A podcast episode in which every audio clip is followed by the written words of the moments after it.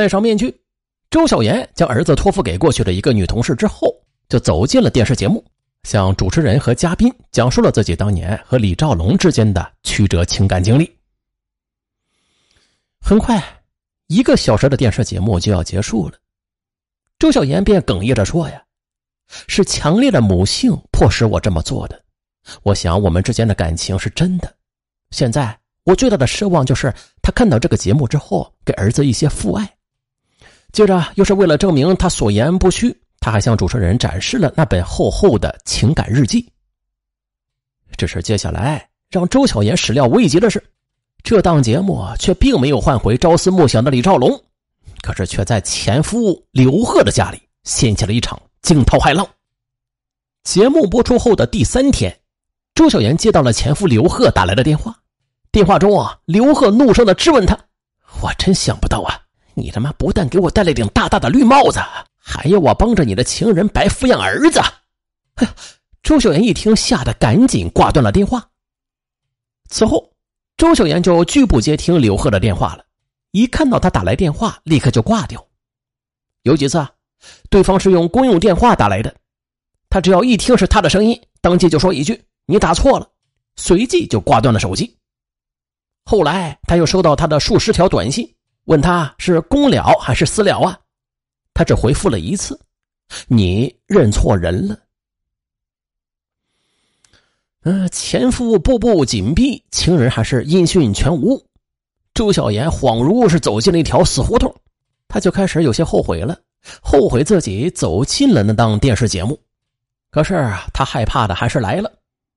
二零一三年八月中旬，周小妍突然接到了康平县人民法院的传票，这才知道前夫刘贺已经将自己告上了法庭。他就抱着一丝侥幸的心理。托朋友聘请了辩护律师，在他看来吧，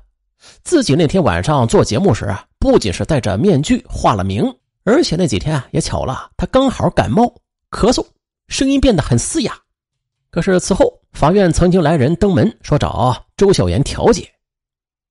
他却一口咬定自己从未上过电视，说刘贺完全是凭空想象的。二零一三年十二月啊。康平县人民法院不公开审理了这起离奇的民事索赔案，被告人周小岩没有到庭，只是委托辩护律师吴先生参加了庭审。他将自己和儿子关在出租屋里，想象着官司的进展过程，全身的每一处神经啊都是处于紧绷的状态。庭审开始了，原告刘贺就宣读起了起诉状，说那期的电视节目播出之后。自己的亲友、同事以及邻居们都看到了，所有人一致认为，电视节目中那个倾诉的当事人正是自己的前妻周小妍。为此，他还特地观看了重播节目，根据节目中化名为张娟的体型、声音、面部轮廓等等，一眼就认出来，没错，她就是周小妍。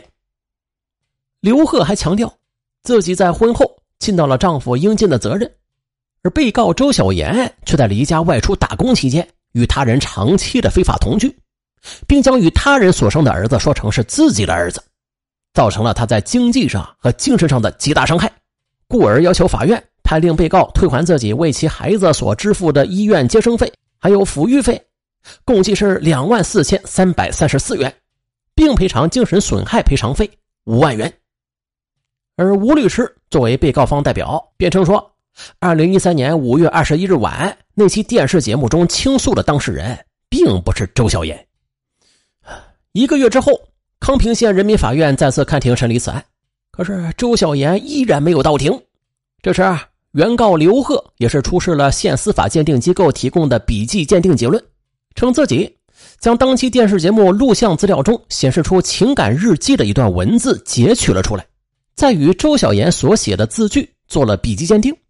表明两者字迹为同一人所写。可是吴律师则辩称，张娟是张娟，周小妍是周小妍，节目上打出的名字就表示了啊，这两者不是同一个人。还有啊，刘贺拿去鉴定的日记笔记是电视节目的截屏，并非是日记的原件。笔记有轻重之分，不能单单只通过笔记的形似就推定是出自同一人之手。那沈阳有八百万人口呢，体型相似、年龄相仿的女性也有很多，更不能通过这一点就确定张娟就是周小妍。吴律师还补充说，电视节目都是经过艺术加工的，有虚构的成分。那即使原告所看到的张娟就是周小妍，那也并不代表就是周小妍本人的故事，因为很多电视节目都是有群众演员来参与。呃，庭审结束之后，原告刘贺又要求给自己和儿子刘浩明做亲子鉴定，以证明其真实身份。刘贺对主审法官说：“张娟到底是不是周小妍，并不是我真正在意的，我只想知道刘浩明究竟是不是我的亲生儿子。”吴律师则认为，做亲子鉴定是对周小妍和孩子人格上的侮辱和精神上的打击，再加上孩子刘浩明如今的身体状况不佳，目前不同意做亲子鉴定。如果一定要给孩子做亲子鉴定，那么最佳时间也应该是在孩子七八岁的时候去做。二审庭审结束之后啊，周小妍认为。自己拒绝做亲子鉴定，从而造成了法院既无权强制进行亲子鉴定，就无法推定原告刘贺的主张是否成立的局面，那就会迫使刘贺非得输掉这场官司不可。可是让周小妍没有想到的是啊，接下来康平县人民法院鉴于周小妍既没有提供证据，去推翻自己在电视节目中所做陈述与事实有所出入的情况，又拒绝做亲子鉴定。据此推定，张娟正是周小燕。刘贺与儿子刘浩明之间不存在血缘关系。二零一六年四月十七日，法院判令周小妍赔偿刘贺经济损失一万五千二百零二元，以及精神损失费两万元。